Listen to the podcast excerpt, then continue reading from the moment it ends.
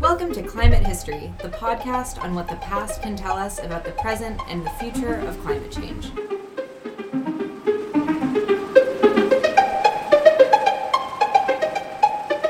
I'm Emma Moesswilde, PhD student in environmental history at Georgetown University. And I'm Dagomar Degroot, Associate Professor of Environmental History at Georgetown. Today, we're joined by Professor Bathsheba DeMuth, Assistant Professor of Environmental History at Brown University. Professor DeMuth specializes in the lands and seas of the Russian and North American Arctic. Her interests in northern environments and cultures began when she was 18 and moved to the village of Old Crow in the Yukon, where she spent several years training sled dogs. In the years since, she has visited and lived in Arctic communities across Eurasia and North America. She has a BA and MA from Brown University and an MA and PhD from the University of California, Berkeley. Her writing has appeared in publications from the American Historical Review to the New Yorker. Her first book, Floating Coast An Environmental History of the Bering Strait, is just out with Norton. Professor DeMuth, thank you so much for joining us today. Thank you for having me. So, I want to start by spending a little bit of time on your background, uh, which is quite unusual and compelling for an academic. And I think uh, part of what makes you such uh, um, a striking writer and uh, scholar. So, can you tell us why you decided to become a sled dog musher and what did being a musher teach you? So those are both good questions. Um, I did not know when I was 18 that I was going to become a sled dog musher. Mm. Um, what I did know when I, I sort of started on this adventure that ended up actually coloring all of my academic work subsequently and sort of all of my life's work subsequently um, was that I did not know what I wanted to study in college. Um, like many 18 year olds, I think I, I really didn't have a sense of what I wanted to be when I grew up. Uh, and I convinced my parents that college was too expensive and took too much time to just sort of wade in without really knowing that, and so that I should take a gap year. And this was before gap years became, I think they've they've become more institutionalized over time. sure. There's kind of more supports for students who want to do this between high school and college. And in 1999, there were not a lot of options. Um, and I ended up working with this very ad hoc organization in Massachusetts that basically brokered a list of places that were willing to take on interns who had a high school diploma and nothing else. Um, and from this, I basically created this itinerary where I was going to go around the world. I was going to start in the Arctic, and then I was going to go to Costa Rica and a bunch of other Oh. places. Um, the short version of the story is that I have still never been to Costa Rica uh, because I showed up in the Arctic and I ended up staying there for more than one gap year. Hmm. Um, I stayed for a little over two years. Um, and I really did so because of my main job, which was training sled dogs, which I didn't know anything about when I got there. Uh, the learning curve was a learning precipice because I didn't, you know, I had pet dogs growing up, but I didn't really understand what a working human dog relationship was like. And I had a lot of very romantic images of what being in a kind of wilderness environment was, but I didn't have a lot of practical experience because I was from Iowa. So wilderness low, romance high. Um, and those positions kind of reversed themselves when I arrived in this little village in the Yukon, Old Crow. Old Crow, Hmm. which is about 80 miles north of the Arctic Circle and about 100 miles south of the Beaufort Sea and about 100 miles from a road. Um, so it's pretty remote. Has about 200 people, most of whom are, are Gwich'in, which is the indigenous nation of that space. Um, and my primary dog, our job was to take care of this dog team. And that's what I did pretty much day in and day out. And in the summer, that meant a lot of salmon fishing and some hunting. And in the winter, that meant you know, going out and training the dogs for longer and longer distances. Um, and at first, I was absolutely terrified of these dogs. Like I, they're not pets, right? They're working animals. They're pretty wolfy in comparison to a lot. They look of. very wealthy. They look pretty wolfy, um, and they have their own social world, right? So people are part of that world, but you know, my host family had about 40 dogs, so they had dogs they liked, they had dogs they disliked, Mm. they had, you know, kind of personalities and things they were working out within their own world. Um, and I wasn't used to kind of dealing with with dogs who weren't just completely focused on people. Um, but as I started kind of learning how to work with them, and frankly, they taught me more than vice versa. Um, and through that, was able to spend just enormous amounts of time alone in you know what people in the Arctic call the bush, which is you know anywhere outside of town. Mm. People in Um, Canada too. people in Canada too. yeah, so in Alaska and Canada, it's, you know, the bush is the kind of the, the word, and actually in Africa. Um, Mm, yeah, yeah. so, um, you know, I would by the by the time I'd been there for like eight months, would take the dogs on these runs that were seventy or hundred miles, you know, out in one direction. Sometimes I'd camp with people or camp on my own, and then then bring the team back in. Um, didn't have a radio, you know. If things went wrong, the you know, the possible repercussions were pretty severe, Mm. uh, which made being a college student really easy. I didn't worry too much about my grades um, by comparison. They seem, that seemed pretty straightforward, right? Did I go fine? Um, the standards for failure were a little bit more intense um, Were you lonely? in the Arctic. Um, no, I wasn't lonely. Um, I wasn't lonely. I didn't mind the dark, and I didn't mind the cold, which are, I think, probably the three questions people ask me the most because you know it's north of the Arctic Circle, so in the winter the sun just doesn't Mhm. come up Yeah. uh, for a while. But the winter for the dogs is the best, the best time, right? You know, their kind of optimal running temperature is twenty or thirty degrees below zero. Um, that's when there's snow on the ground, so that you can really go anywhere. There's trail, and there's no mosquitoes, which in the Arctic the summer really decreases the quality of life. So winter is actually the best season, and you just Mm. get used to working with a headlamp. Um, I think that's only the first part of your question, actually. Yeah. Well, this is on for a good actually because I, I had some follow up questions Okay. like I can ask you now. Um, so you spent three years in, two-ish, yeah, two, Two. something, yeah. um, and I think those experiences flow throughout all of your work, um, but perhaps especially your book. Um, so we know there's a long history of white scholars parachuting into the Arctic, appropriating indigenous knowledge, forgetting about indigenous knowledge supposedly. Um, you engage in a very different way, obviously, with uh, indigenous knowledge um, and peoples. Um, how is that informed by your experiences in Old Crow? I think in a couple of ways. Um, I think first and foremost, because I moved there when I was 18, right? So pretty young, and mm-hmm. in some ways, the age at which most of us mm-hmm. learn the the really core ways in which we encounter the world, right? Mm-hmm. Like those first couple years of college for most people, I think, are really consequential in terms of the the kinds of frameworks in which you start to imagine the the universe operating. Um, and I didn't think about it at the time, but I was very much being taught to understand the world um, in the terms that made sense in the Arctic and in the terms that made sense in this community. And those were terms in which the idea that people have the last word about what's going on in the world was just an unbelievably laughable concept, right? It, it's a sort of a patent fiction when you're out alone in the Arctic that people have some unique degree of agency. Um, and I, I wouldn't even have had that vocabulary for it, right? I wasn't thinking in those terms. Those are words that I have learned to kind of graft onto that worldview subsequently so I can translate it sort of outward from my experience to a broader audience. But um, it, it really changed the way that I thought about what being a person was.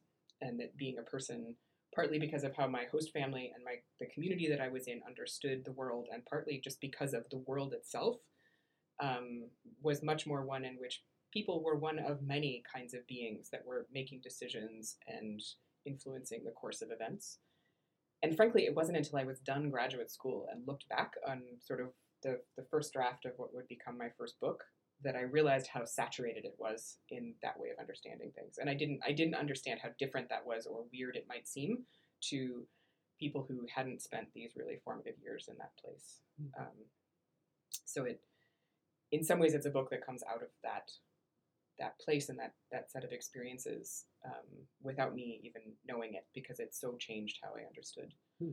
the operation of the world itself. talking about your first book, it has this this sense of place kind of woven through the writing and the content. Can you talk a little bit about how important it is to have a sense of place in writing when when you're talking about past environments as well as, as present ones? Yeah, that's a really good question, and it's one it's one I wish in some ways historians talked about more because I think that many of us write from from a particular place, Yeah. and that what enlivens the work or inspires the work to begin with is having lived in a place or have some sort of connection with it. Um, and for me, I I came to writing this book and the dissertation that it emerged from with an enormous sense of responsibility toward the place because I I actually really remember very vividly this moment when I was out fishing with my host father and we were talking about the salmon run and how many you know salmon we had and um, and him saying really unequivocally that I was the last generation to be able to physically experience the Arctic as it has been known for the majority of human history and sort of the remembered history um, in that part of the Arctic because it was changing so quickly. And so this was 20 years ago. So the, the things that have changed there because of climate change are really quite profound. So I've known from, you know, from the time I was a teenager, basically, that the, the place that I cared about most in the world was also disappearing in the form that I had come to know it, know it uh, when I was quite young. Um, and therefore, I felt very responsible to telling it in a way that that place itself was really central um, and some sense of, of kind of just what the place means, right? What all the different elements that come into it existing um, was really at the forefront of my mind when I was doing the research for this and, and kind of trying to, to pull this story together. Um, so I think I think that's what the place kind of meant to me, and and just being there, you know, it makes it easier to write about places when you've seen them and have some experience of them, and you can listen to people who have lived there for longer than you, um, and who have ancestors who have lived there, you know, for millennia, and, sort of share that piece of it too. What does the place mean?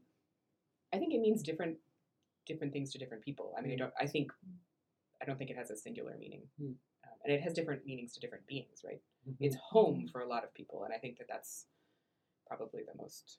I think that's the piece that when you write about the Arctic from outside of it is easy to forget. Mm. Um, that kind of first and foremost, and it's not my home, right? It's it's not sort of my patrimony in a really important way, um, but it is for many people. I think we often talk when we talk about the vanishing Arctic, right, about the consequences, mostly for people at lower latitudes, right? Um, white people, frankly.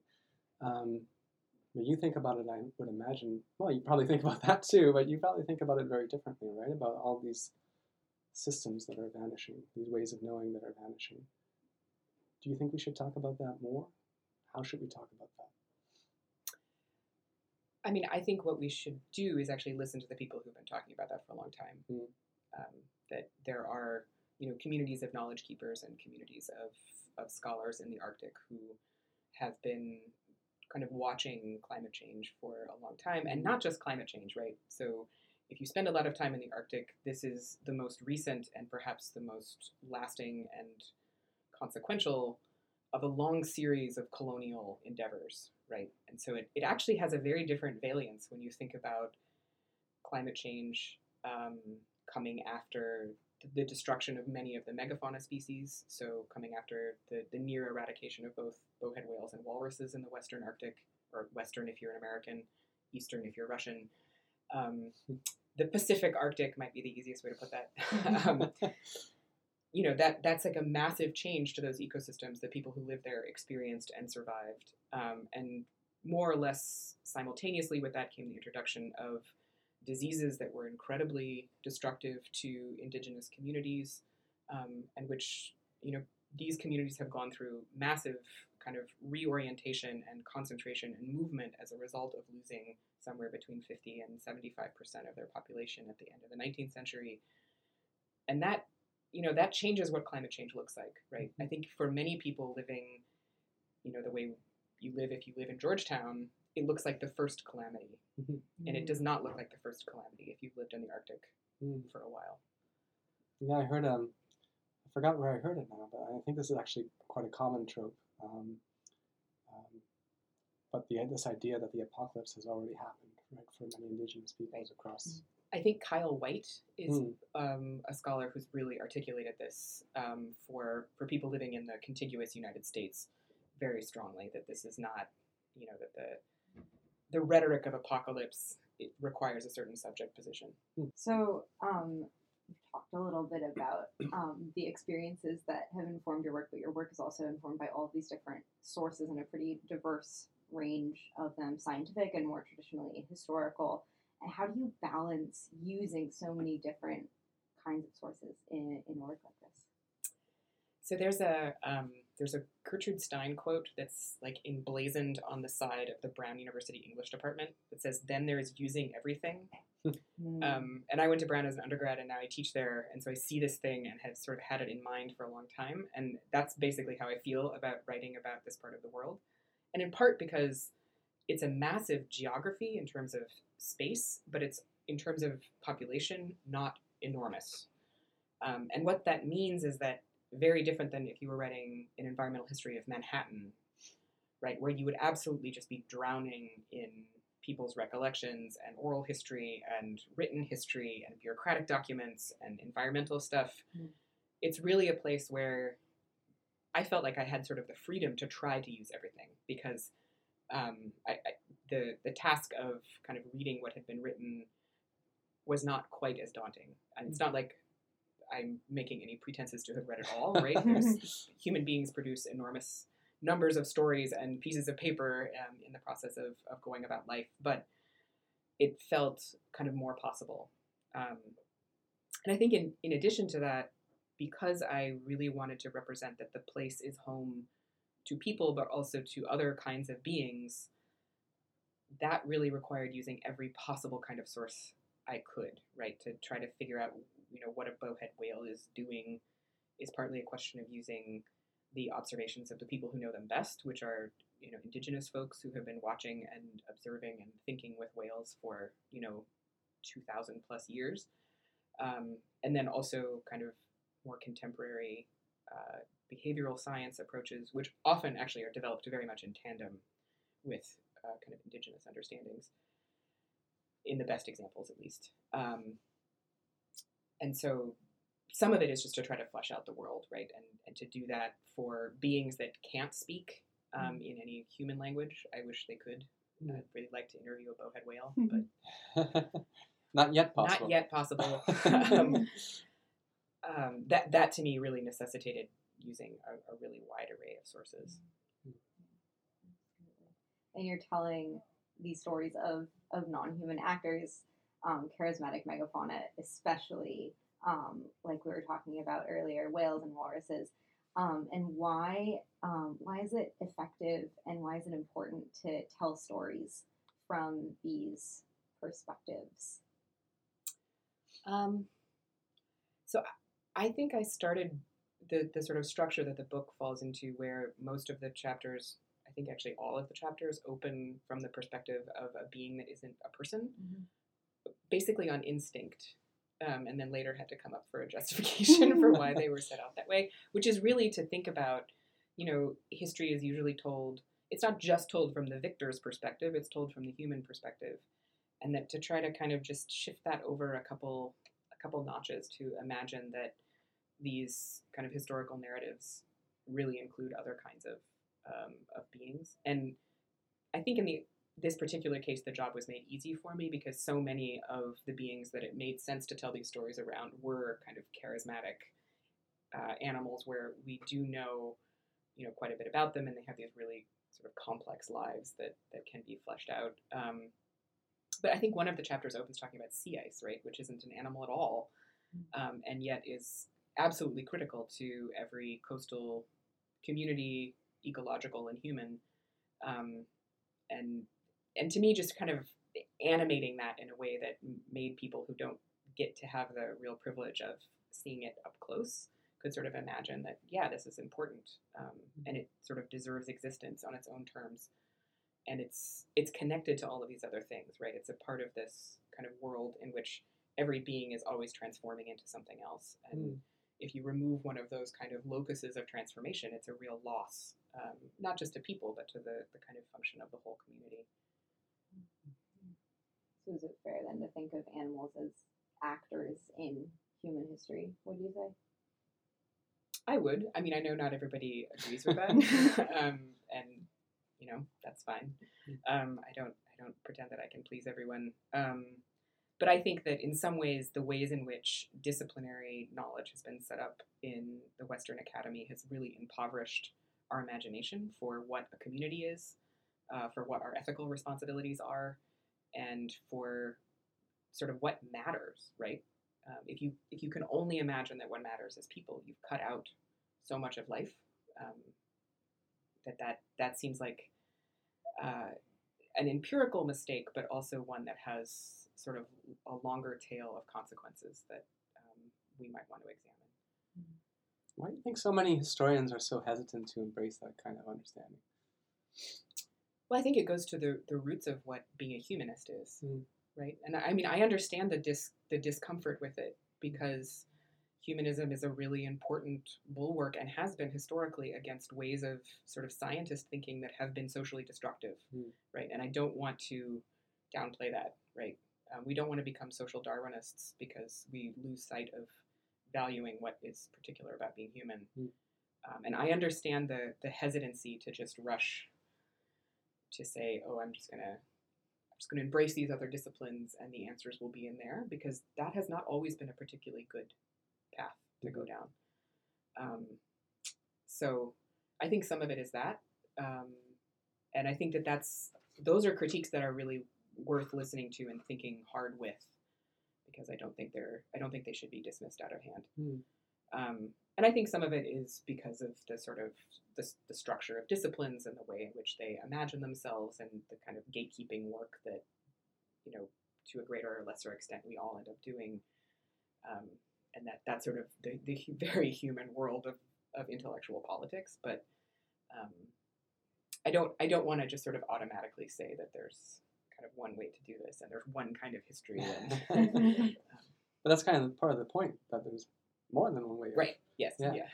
Um, so this next question is for graduate students specifically, but well, well, really anyone who's interested in academia and getting stuff published. Um, and I wanted to ask you about writing for a popular audience. Um, both of us have done it. You a little bit more uh, than me, um, but it, I mean, it never would have occurred to me to write my first book for a trade press, and, and even for a really broad audience. Although I had secret hopes that I would be doing that. Um, uh, what convinced you to take that risk? Because I think it is a risk um, when you're an academic. Um, and how did you go about doing it? And when I when I ask how, it's not just like the mechanics of like approaching people, but also just like how do you actually write for a popular audience? Yeah, Big are- question. no, but they're good questions. Um, so I decided to. I think if you'd asked me early in grad school, you know, if you had your wildest dream come true, where would this book come out? I Mm. probably would have said with Norton Mm. because they have such a strong track record of publishing really excellent environmental history in particular Mhm. and environmental history that really stands up to the test of time right Mhm. we all Mhm. still assign nature's metropolis Mhm. um, and part of that is because it's a brilliant work of history, and part of that is because it's a brilliantly written work of history Mm. that you know I at least feel like I can assign to undergraduates and ask my parents to read. And um, I didn't know how to do that in a logistical sense when I was in grad school, and in, in fact, probably wouldn't have imagined it happening. And it took some kind of happenstance things for for things to turn out and me to end up with Norton. Um, but I think the most surprising piece of it to me is that I was not asked by my editor at Norton to change the way that the book was written at all. Mm. And in fact, the demands to simplify almost all came from professional historians, um, not not from That's fantastic. members of the general public. I think that there's a tendency to um, to rather than understand historical writing as something that can have many different genres, um, some of which are public directed and some of which are journal articles that are very much directed towards specific internal conversations and should be and shouldn't necessarily be required to try to reach a broad audience. That there's kind of an assumption that audiences don't have the tolerance or the desire to actually sure. sit with complicated thoughts. And my experience has been quite the opposite of that. Mhm. Um, and I think that monographs are actually a place where that really can happen because we have a lot of latitude for how you tell a story over, you know, two or three or four hundred pages that audiences are really interested in. Like if mm-hmm. it's interesting history, people want to read it. And those are different than the kind of very field specific, like I'm going to make an intervention into how this revolution is understood, or I'm going to make an intervention into how environmental history imagines this particular aspect of something. Those are both very important roles, and they're just simply different genres. Mm. Um, and I write slightly differently when I write for those two different genres, but I, I think I think of it more as a, a question of genre than a question of audience.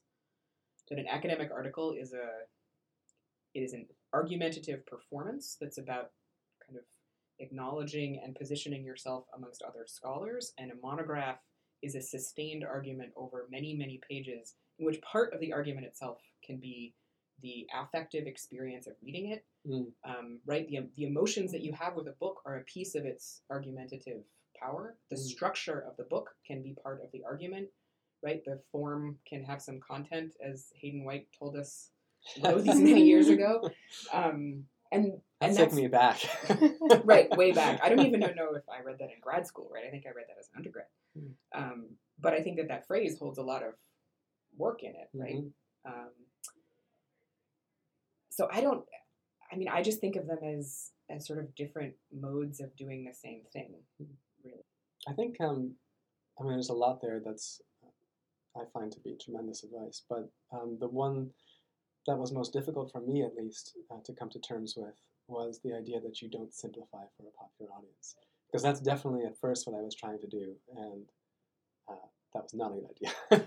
Right. I think you have to clarify. hmm Right. You can't hmm you can't use shortcut words. Yeah. And you can't have paragraphs that are boring. Yeah.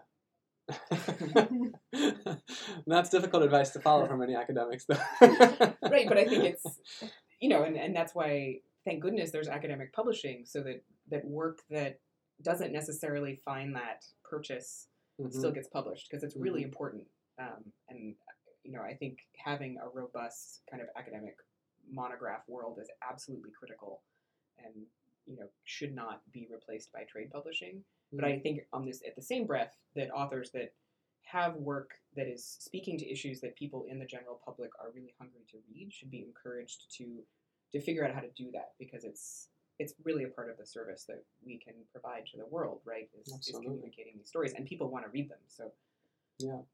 And departments, anyone's a department chair who's listening right now, trade press books matter as much as any. In fact, I would say more than most. Um, I just don't think it needs to have a hierarchy, right? Yeah. If the scholarship is good, the scholarship is good. Yeah. Um, although I do think there is actually a special service in reaching that kind of broad Yeah. audience. Um, but so that's that's how you write. But how do you actually like? What are the mechanics? Like, who do you connect with? What do you do?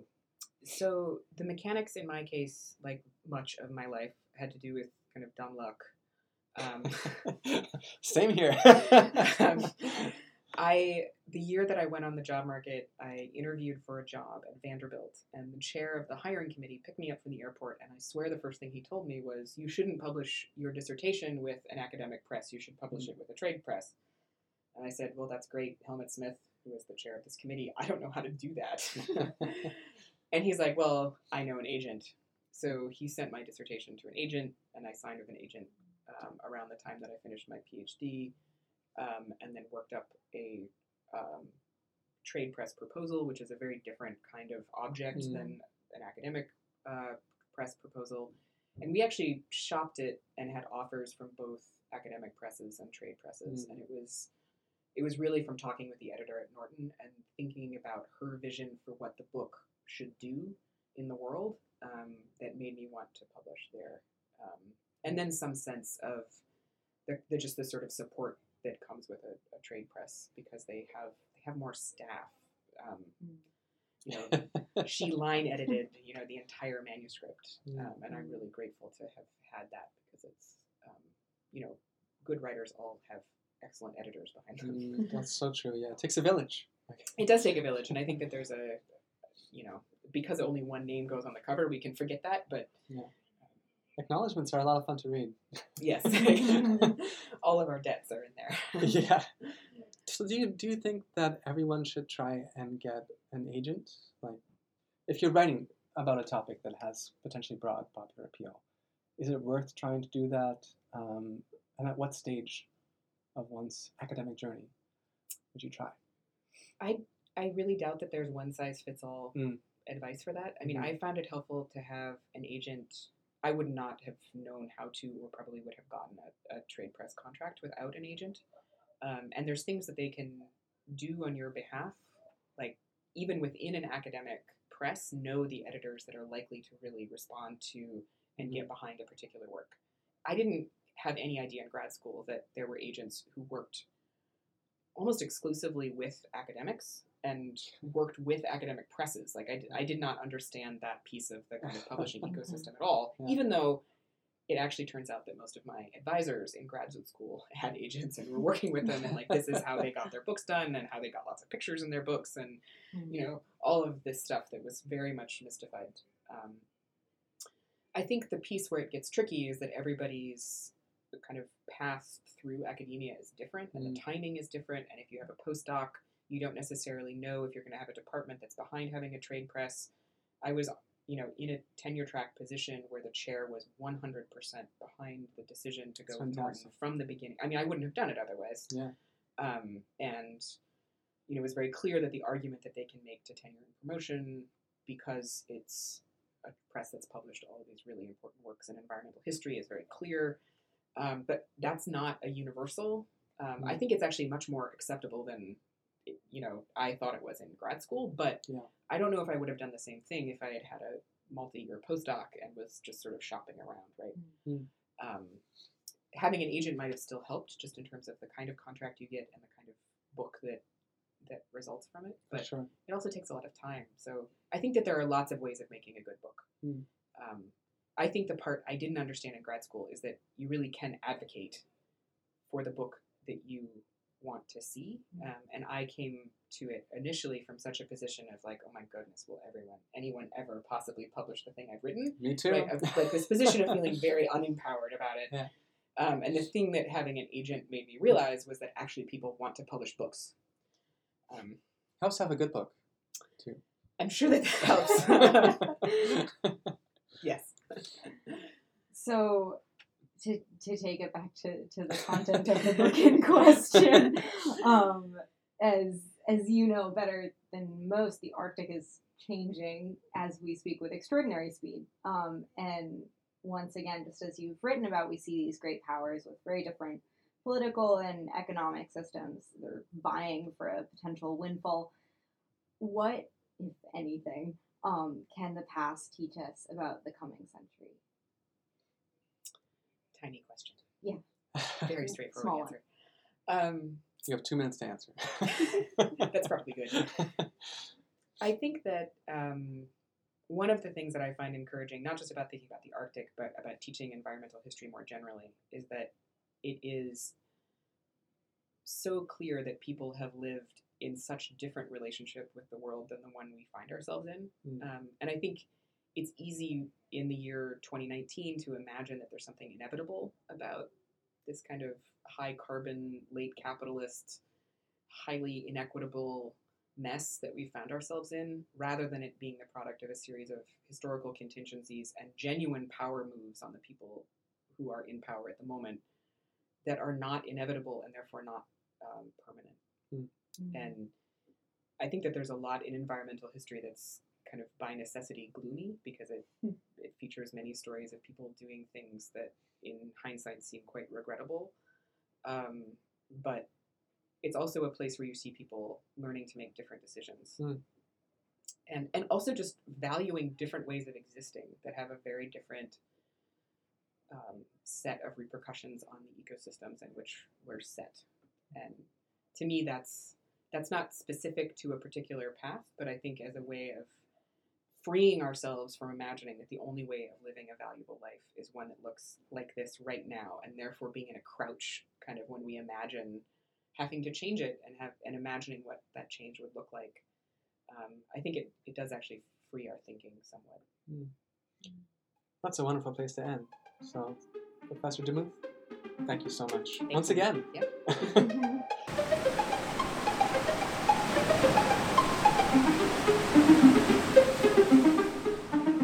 To learn more about climate change in the past, present, and future, visit historicalclimatology.com. You can also follow us on Twitter at Climate History. Thanks for listening to the Climate History Podcast.